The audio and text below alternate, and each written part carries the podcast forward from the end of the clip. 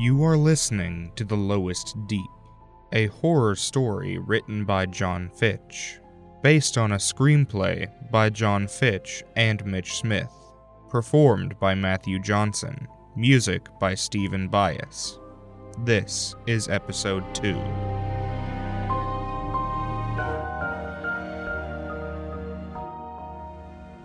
Naomi sleeps in the bottom bunk bed. A light breeze rattles the windows. She stirs, gazes at the window. Darkness. She checks Rebecca's bunk. Empty. Grabs her cell phone. Checks the time. 3 a.m. She turns on the overhead light. Dials Rebecca. The call goes straight to voicemail. You know I won't check these, so text me. Bye. Naomi hangs up. Texts. Are you okay? She wanders to the window. Silence. Then a single pair of headlights passes the dorm. The campus security truck. Naomi checks her phone. Text delivered. No answer. She kills the light, slides back in bed, takes a deep breath, then. A banging sound emerges from the closet. Naomi flinches. She freezes. Now, it's more like a gentle knocking on the closed closet door. Too scared to move, she stares at it. The knocking slows. Naomi trembles, lunges for the light switch, rushes out of the room into the hallway. Naomi trembles in the dark, empty passage. She stares into the fully lit dorm room, ears ringing, heart thumping. She listens. Silence. Takes a few slow, quiet steps into the room, leans toward the closet door, strains to hear. Silence. Her phone vibrates. She backs into the hallway, checks the phone. Beneath her text message to Rebecca, delivered. Read at 3:03. Naomi texts, "Where are you?" Delivered. From down the hall, a sharp beam of light strikes Naomi in the face. She flinches, covers her eyes. Ah! A voice from out of the darkness. Naomi, what's wrong? Fluorescents flood the hall.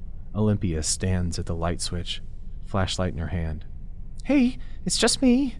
I'm sorry I startled you. Are you okay? Oh, I thought I heard something in the room, and I. That's okay. That's okay, hon. Where was it? Naomi points to the closet. The closet? Olympia strides in, rips the door open. I don't see anything strange. Does everything look all right to you in there? Olympia fires up the flashlight, sweeps the closet with a beam. Naomi peers inside clothes, boxes, shoes. I thought I heard a knocking. Oh, these old dorms.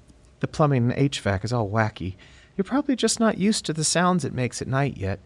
I wouldn't worry about it. Where's Rebecca? I tried calling and texting her just a few minutes ago. Hmm. Well, I'll check the keycard system. Maybe she came in late and she's somewhere in the building. Olympia spies Naomi's family photos on her nightstand. Oh, who's this? She points at Brian, Martha, Evelyn. Dad, stepmom, mom? Oh, no, uh, dad, mom, birth mom. Aw, beautiful. Naomi notices something different about the photographs. They're darker somehow. She sinks to the bed, inspects them. Oh, Naomi, it's okay. I'm sure she's fine. God has a plan, and it's perfect. Do you want me to pray with you? Um, I'm. Olympia sits on the bed next to her, takes her hands. Dear Lord, please protect Rebecca tonight and calm Naomi's sweet spirit. Amen. Thank you, Olympia. Olympia nods, exits. Naomi lays back, glances at the closet, the light switch, leaves the door open, the lights on, pulls the blanket up over her head. In the chapel, the final bars of a hymn rumble through the tall pipes. Naomi watches as the students scramble for their assigned seats. She stares at Rebecca's empty seat. She sees Colton. He looks tired, sad. She spies Kimberly across the room. She looks terrible. On the dais, Mackenzie sits alone, black suit, purple tie. The chimes ring. Mackenzie strides to the podium, gazes out at the congregation. Silence. The front door of the auditorium opens. Naomi sneaks a glance over her shoulder. Two uniformed police officers enter, stand at the door. Mackenzie pauses, glances down at the podium, adjusts his tie, turns, motions to Gerfried to play another one. Mackenzie speaks. I have just a few brief thoughts for today on grace. Amazing grace is truly available to everyone. Now, you all see how I walk. You see me limping. I'll have this limp for the rest of my life. The mood grows heavy, the air thick. See, my father drank. Well, when he drank too much, he'd beat anyone in sight. My mother, my sister, me. The audience gasps. One night, he took it too far. Broke both legs, one knee, and an ankle with a baseball bat. Doctor said I might not ever walk again. Another gasp from the audience. Naomi feels someone staring at her. She sneaks a peek to the left. Matthew. Years later, when I got saved, I found forgiveness in my heart for my father. See, we are commanded to forgive and love those who do us wrong, even those who have hurt us the most. He looks directly at Naomi for a split second, steps away from the podium. The music swells, the crowd disperses. Naomi watches Mackenzie closely as he motions to the police officers. There's something different about him. His face. Naomi? Naomi turns. Olympia stares at her, motions for her to follow. Naomi leads the way across the quad. Her face is ashen. Olympia walks beside her, Kimberly and Sarah close behind. Are you feeling better today? A little. Good. I've been praying for you. I spoke with the dean, and she said that police are looking for Rebecca. What about her parents? They don't know where she is. They're working with the police. Are they going to interview Naomi? They might interview all of us. This is so weird. If she died, we should all get straight A's. What? Olympia stops, grabs Kimberly's arm. Kimberly, how could you say that? Well, that's what they do if your roommate or hallmate. Hey, stop! Naomi is having a hard time. What is wrong with you? You've been such a jerk. Olympia yanks at Kimberly's arm. Their voices fade as Naomi walks away, alone. Olympia calls after her. Naomi! Kimberly shouts, Naomi, I'm sorry. Naomi speeds up. Matthew approaches from behind, saddles up beside her. Don't worry about her. She's a miserable person. Okay. Sorry. Naomi, right? I'm Matthew. How do you know my name? Everybody knows who you are, especially now. Word spreads fast as Deucin. He smiles. Naomi picks up her pace. Okay. I'm not trying to pester you. I just wanted to see if you wanted to do something sometime. Naomi stops, flabbergasted. Are you asking me out on a date? Right now? Today? No, no, no. Um, just a, uh, a chat with a new friend. We could all use more friends, right? I have to go. Naomi speeds off. Matthew stops, slaps himself on the head, mutters, Stupid, stupid. Naomi pops open her dorm room door, plops down her bag on the bed, moves toward the bathroom, stops. The drawers on Rebecca's dresser are halfway open, as is the closet door. She checks the bathroom. Her toothbrush lies in the sink. She places it in the holder. The shower curtain is pulled back. Shampoo bottles lie on the tile floor. She returns them to the shelf. Naomi opens the closet door. Someone's been through it. She searches Rebecca's desk drawers. Nothing unusual. On top of the desk, a framed photo of Rebecca and her parents. A small crack runs along the top of the glass. A small trash can next to the dresser catches her attention. A textbook lies on top of it. She removes the book, grabs a fresh tissue from the bathroom, digs through the can. Used tissues, wadded notebook paper, and something hard, wrapped in layers of tissue. She carefully unwraps it. A used pregnancy test. She holds it up to the light. Positive. Outside, a car door slams. She peers out.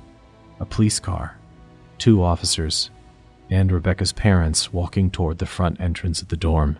She spins, scans the room, her heart races. She thumbs through all of the books on Rebecca's desk, scans Rebecca's notebooks page by page. She rips open Rebecca's laptop, the login screen. She tries a password. Nope, another. Wrong again. She closes the lid. She stares at Rebecca's dresser, breathing heavily. She whispers, I'm sorry. She rips through the top drawer underwear, socks, jerks open the next drawer, more clothes, final drawer, clothes. Okay. Naomi wraps the pregnancy test in fresh tissue, stashes it in her bag. The hallway is empty. Naomi quietly closes the dorm room door. The elevator bell echoes from down the hall. Naomi spies the door to the fire escape. A new sign has been taped on the glass Caution, out of order, do not use. She glances down the other end of the hallway. The indoor exit stairs lie just 10 feet away, the elevator 25. The elevator doors slide open. Naomi dashes for the stairs, makes it just as Rebecca's parents step out of the elevator. The stairway door slams shut. The atmosphere in Torres' classroom is heated. Naomi peeks inside. She's late. Torres leans back on the desk. She motions Naomi in. Aaron leans forward in his desk, eyes wide. So, Dr. Torres, are you saying that the scriptures are not the inspired word of God? Naomi slides into an empty desk near the door. Aaron's face glows red. I didn't say that at all. We've been discussing how certain aspects of Christian dogma have changed over time, and look, this is not a challenge to your faith. I have my own faith, and I. Does God's law change or not? Well, what do you think? Of course not. Well, next week we'll start studying Reformed Covenant theology. That would be a good time to revisit this. In the meantime, we need to. A quick knock at the door. It swings open. Dr. Pitts strides in. Dr. Rice hovers behind him. I'm sorry, Dr. Torres. He scans the room. No, not at all. He spies Naomi. Uh, Naomi, can we have a minute? Naomi blanches, fumbles for her bag. Everyone stares. Moments later, a cramped administrative office. Pastor Gray, the university counselor, leans against a bookshelf. Sharply dressed, styled hair, blue eyes pop from his pale complexion. Pitts perches in a chair next to Naomi. Dr. Rice watches from behind a large desk. They all seem rushed, nervous. Pastor Gray speaks. And you've heard nothing from her at all. Pitts follows up. Not since you saw her before class yesterday, right? Naomi shakes her head. Did she act strangely? Or say anything about her plans? Uh, plans? No. Pastor Gray gazes at her, scoots his chair closer. Have you seen anything strange in the dorm room, or well, the other than the sounds from the closet? Olympia told us.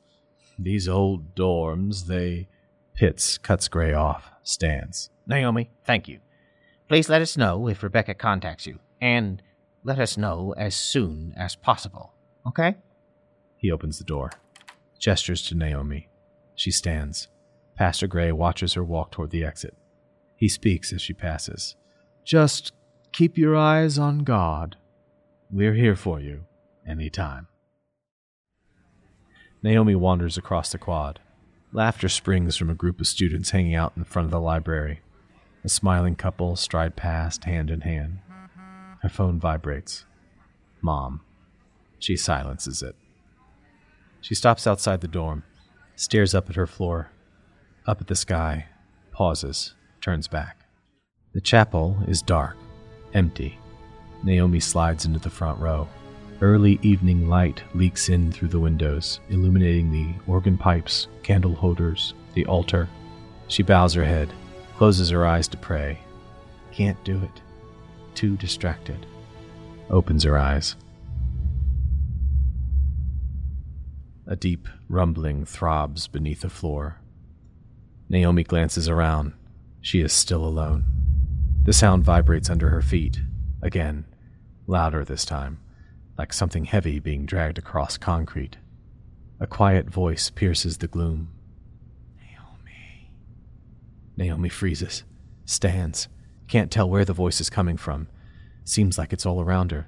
Naomi, help me. Another vibration. Naomi leans slightly toward the floor, listens. A door behind the dais bangs open. Naomi jumps. Gerfried, the organist, rushes through the doorway toward the organ. He carries sheet music. He catches sight of Naomi and flinches. Hey, hello, you scared me. He glares at her. The temple is closed. Yes, okay, I'm sorry. Naomi scoots toward the exit. Gerfried watches her. She sneaks a last peek back at him. A large red mass sprawls across his forehead. Looks new? She pushes open the heavy door. Naomi jogs toward the dorm, stumbles on some tree roots, catches herself. The organ blares from the chapel. A hymn Holy, Holy, Holy. Naomi sits on the bed, trying to catch her breath. She pulls her phone out. New text Rebecca, please call me. Hits send. Waits. Delivered. She raises her head. The closet door is cracked open. Something new sits behind an empty shoebox. She gently opens the closet door, looks closer. A metal cash box, the kind you see at high school basketball games, but painted black, secured by a padlock. Naomi places the box on top of her desk, shuffles through Rebecca's desk drawers. No key. She turns to Rebecca's dresser, rifles through it. No luck. She shoves the box under the bed, heads for the bathroom. Naomi fills the sink, splashes handfuls of water on her face, takes a few deep breaths, reaches for her toothbrush. Moments later, Naomi steps into the room, moves toward the bed. She stops. Something shiny lies on top of Rebecca's desk. She turns, flicks on the desk lamp. A small silver key glimmers. Her heart pounds. She reaches for it, grabs the box, sits at her desk. She inserts the key into the padlock, unlatches the box, pulls at the lid. A gentle knock at the door. Naomi slams the box shut, locks it, shoves it under the bed, opens the door to Olympia. Hey, how are you doing? Hi, Olympia. You all right? I know Dr. Pitts talked to you. Yeah, I'll feel much better when we hear something. Oh, Naomi, it's all in God's hands. It is. I was thinking about going for a walk, getting some air. Well, it's past curfew, so you'll have to wait till morning. We're going to have some popcorn and watch a movie in a minute. Want to come down? Maybe later. I have to finish up some reading. Thank you, Olympia. Okay. Come down when you're done. Olympia exits. Naomi scans the room, the ceiling. Could there be cameras in here? She closes Rebecca's open laptop, checks her phone, writes a text to Rebecca. Please be alive. She turns out all of the lights, dresses the bed so it looks like she's asleep in it, slides the box into her bag, crawls up to the door, turns the knob. The iron fire escape stairs creak and rattle as Naomi descends. The fragile railing shakes in her hand. A flurry of quick, careful steps. A six foot jump when the stairs end, and her feet hit ground. She sprints across the empty campus, dodging streetlights, building security lights, toward a fenced in parking lot. Naomi shoves her bag into the car, plops into the driver's seat, shuts the door. Her cell phone flashlight illuminates the box. She opens it. Inside, an inscribed Deucin University hymnal, small animal bones, a snakeskin, an old fashioned skeleton key, a small burned candle, and a folded piece of paper. Naomi carefully opens the paper. On it, a network of handwritten symbols arrows, circles, crosses, eight pointed stars. Headlights flash across Naomi's rear window. She clicks off her phone, closes the box, peers into the rear view mirror. A single pair of headlights sweep through the parking lot. Naomi cranks her neck to try to see the vehicle. It disappears behind a row of cars. She turns back to the box, shoves it into the bag. The sound of tires on gravel. She glances up. The vehicle is right behind her. A hulking figure emerges. She zips the bag, grabs her phone, dials 911. The figure taps on the driver's side window. A huge flashlight, a face, a uniform, a badge, a big dude. Miss, you okay? Naomi rolls down the window. A wave of boozy breath smacks her in the face. The flashlight obscures her view. You a student here? Naomi answers. Yeah, yeah, I'm on my way back to the dorm. The flashlight clicks off. He gazes at her, points to a Deucin University badge on his chest and a name tag Homer Holmes, Security. You need a ride? No, um, thanks. I'll walk. Campus is closed after 11 p.m. I know. I'm sorry. I just forgot something in the car, and I- I'd like to walk back, get some fresh air. Go straight to the dorm, all right? Homer turns, slouches back toward the truck. Okay. Naomi takes a deep breath, opens the car door. Moments later, Naomi peeks out her dorm room window. Homer's truck idles in the drive below. She switches the overhead light off. The truck creeps away. The next morning, the dorm room door rattles. Naomi stirs, half asleep, rolls over to face the door. It pops open. Two uniformed police officers enter. I'm sorry, ma'am. We didn't know if you were here or not. Are you Naomi Arkin? What? Uh, yes? The first officer scans the room, moves toward the desks. Mind if we look a little bit? Uh, sure. Is this your roommate's desk? The second officer rifles through Rebecca's dresser. Yes, and that's her dresser. The first officer searches her desk. And the last time you saw her was on Wednesday? The second officer checks the bathroom. Yes? Did she tell you where she was going? The second officer hovers over Naomi's bed. No? Did she act distraught? No, not really. He stares down at her. Well, if you hear from her, please contact us as soon as possible. Here's my card. Naomi takes it from his hand. Okay, uh, did you need to get a statement from me?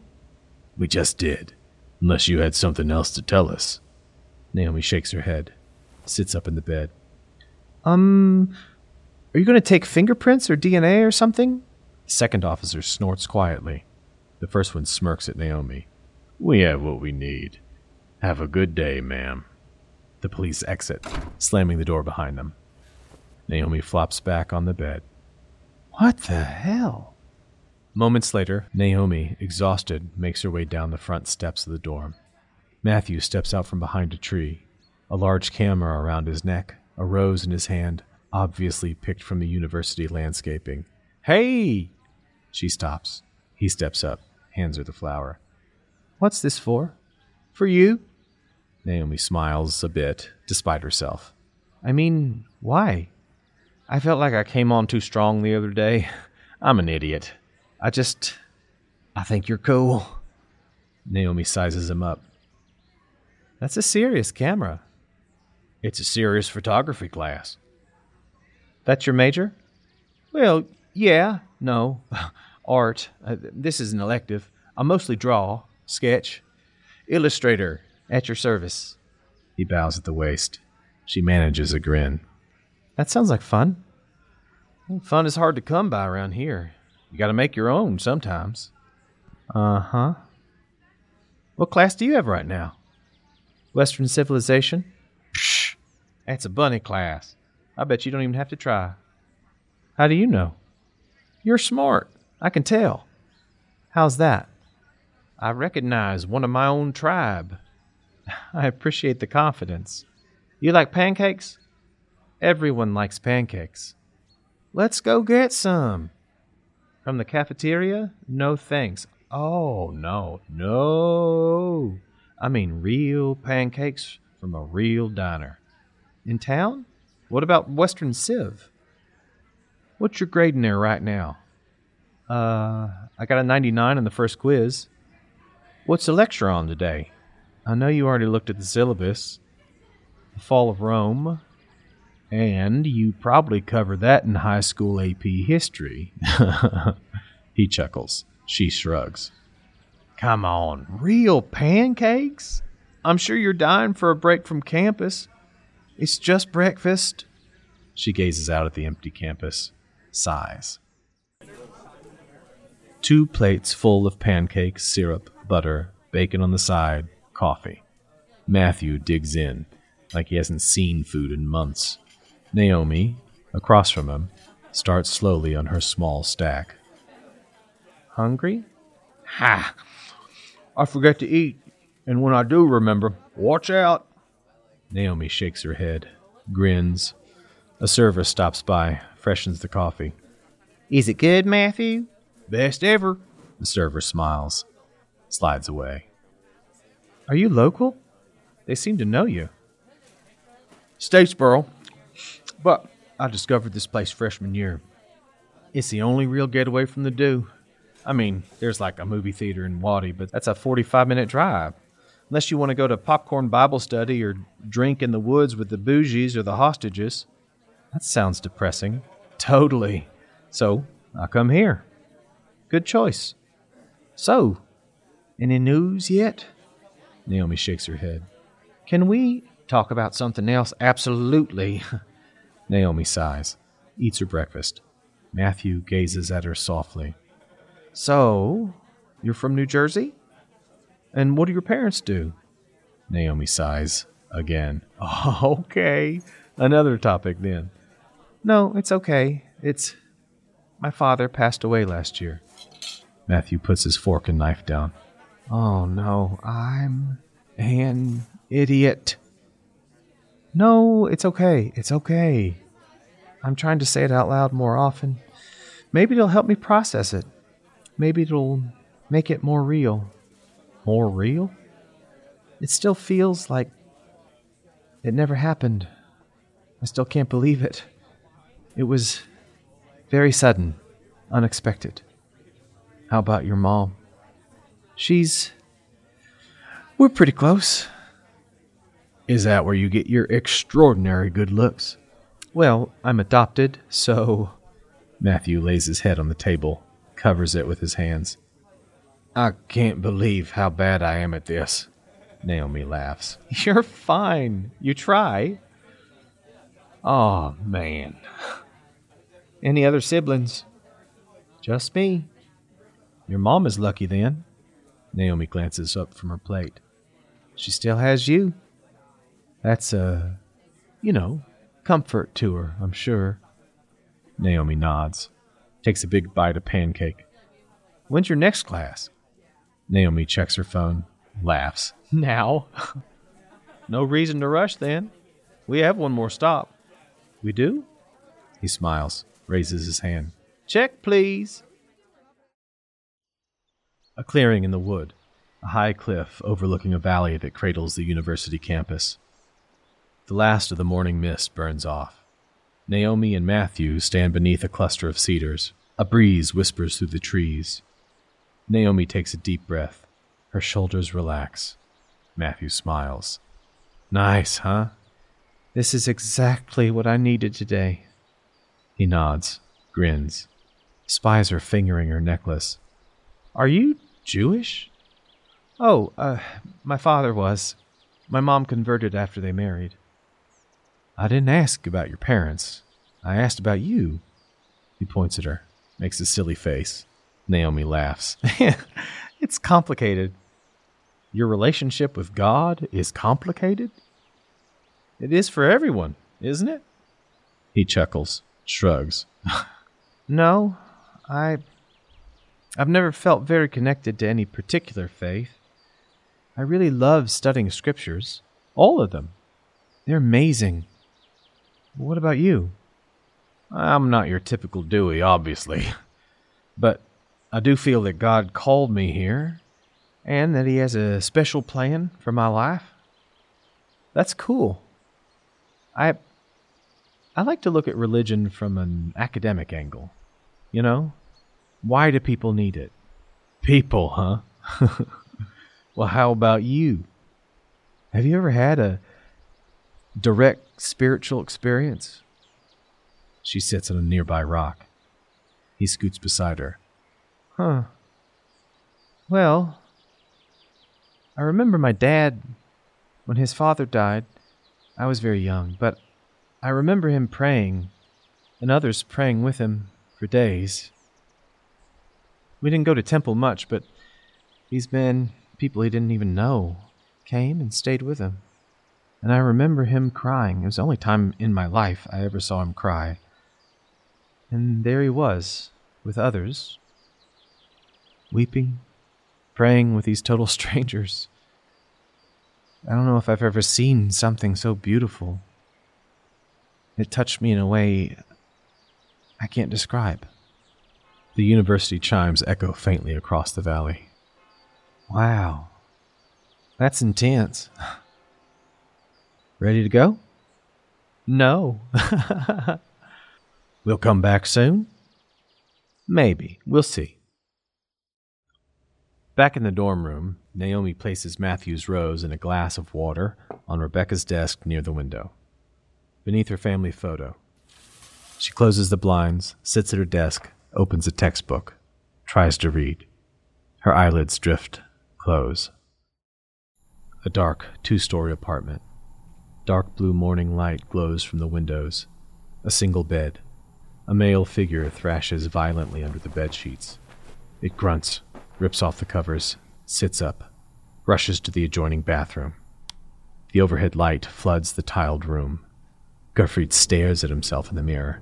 His face is covered with a twisted mass of sores, clumps of red and purple. He gasps, reaches a shaky hand up to touch them, stops. Something moves in the mirror. In a bedroom behind him, he turns, steps carefully inside. On the other side of the bed, near the window, a shadow, blacker than black, rises. It swallows the light. Gerfried gasps, freezes. The shadow lunges for him. Gerfried screams, backs away toward the stairs. His foot catches. He trundles down, end over end, sliding to a stop on the landing.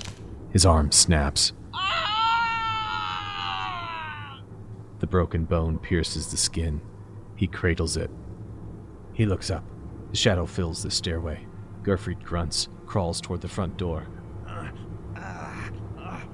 Opens it, finds his feet, and sprints, screaming into the dimly lit street. A speeding garbage truck smashes into him. His limp, lifeless body rolls under the tires.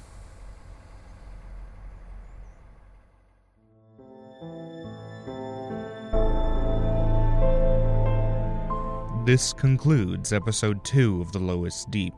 Sound recording and design by Noah Hall, Cameron Phillips, Jacob Holtzclaw, and John Fitch. Additional vocal work by Cameron Phillips. Copyright 2022. All rights reserved. For more about the series, go to thelowestdeep.com.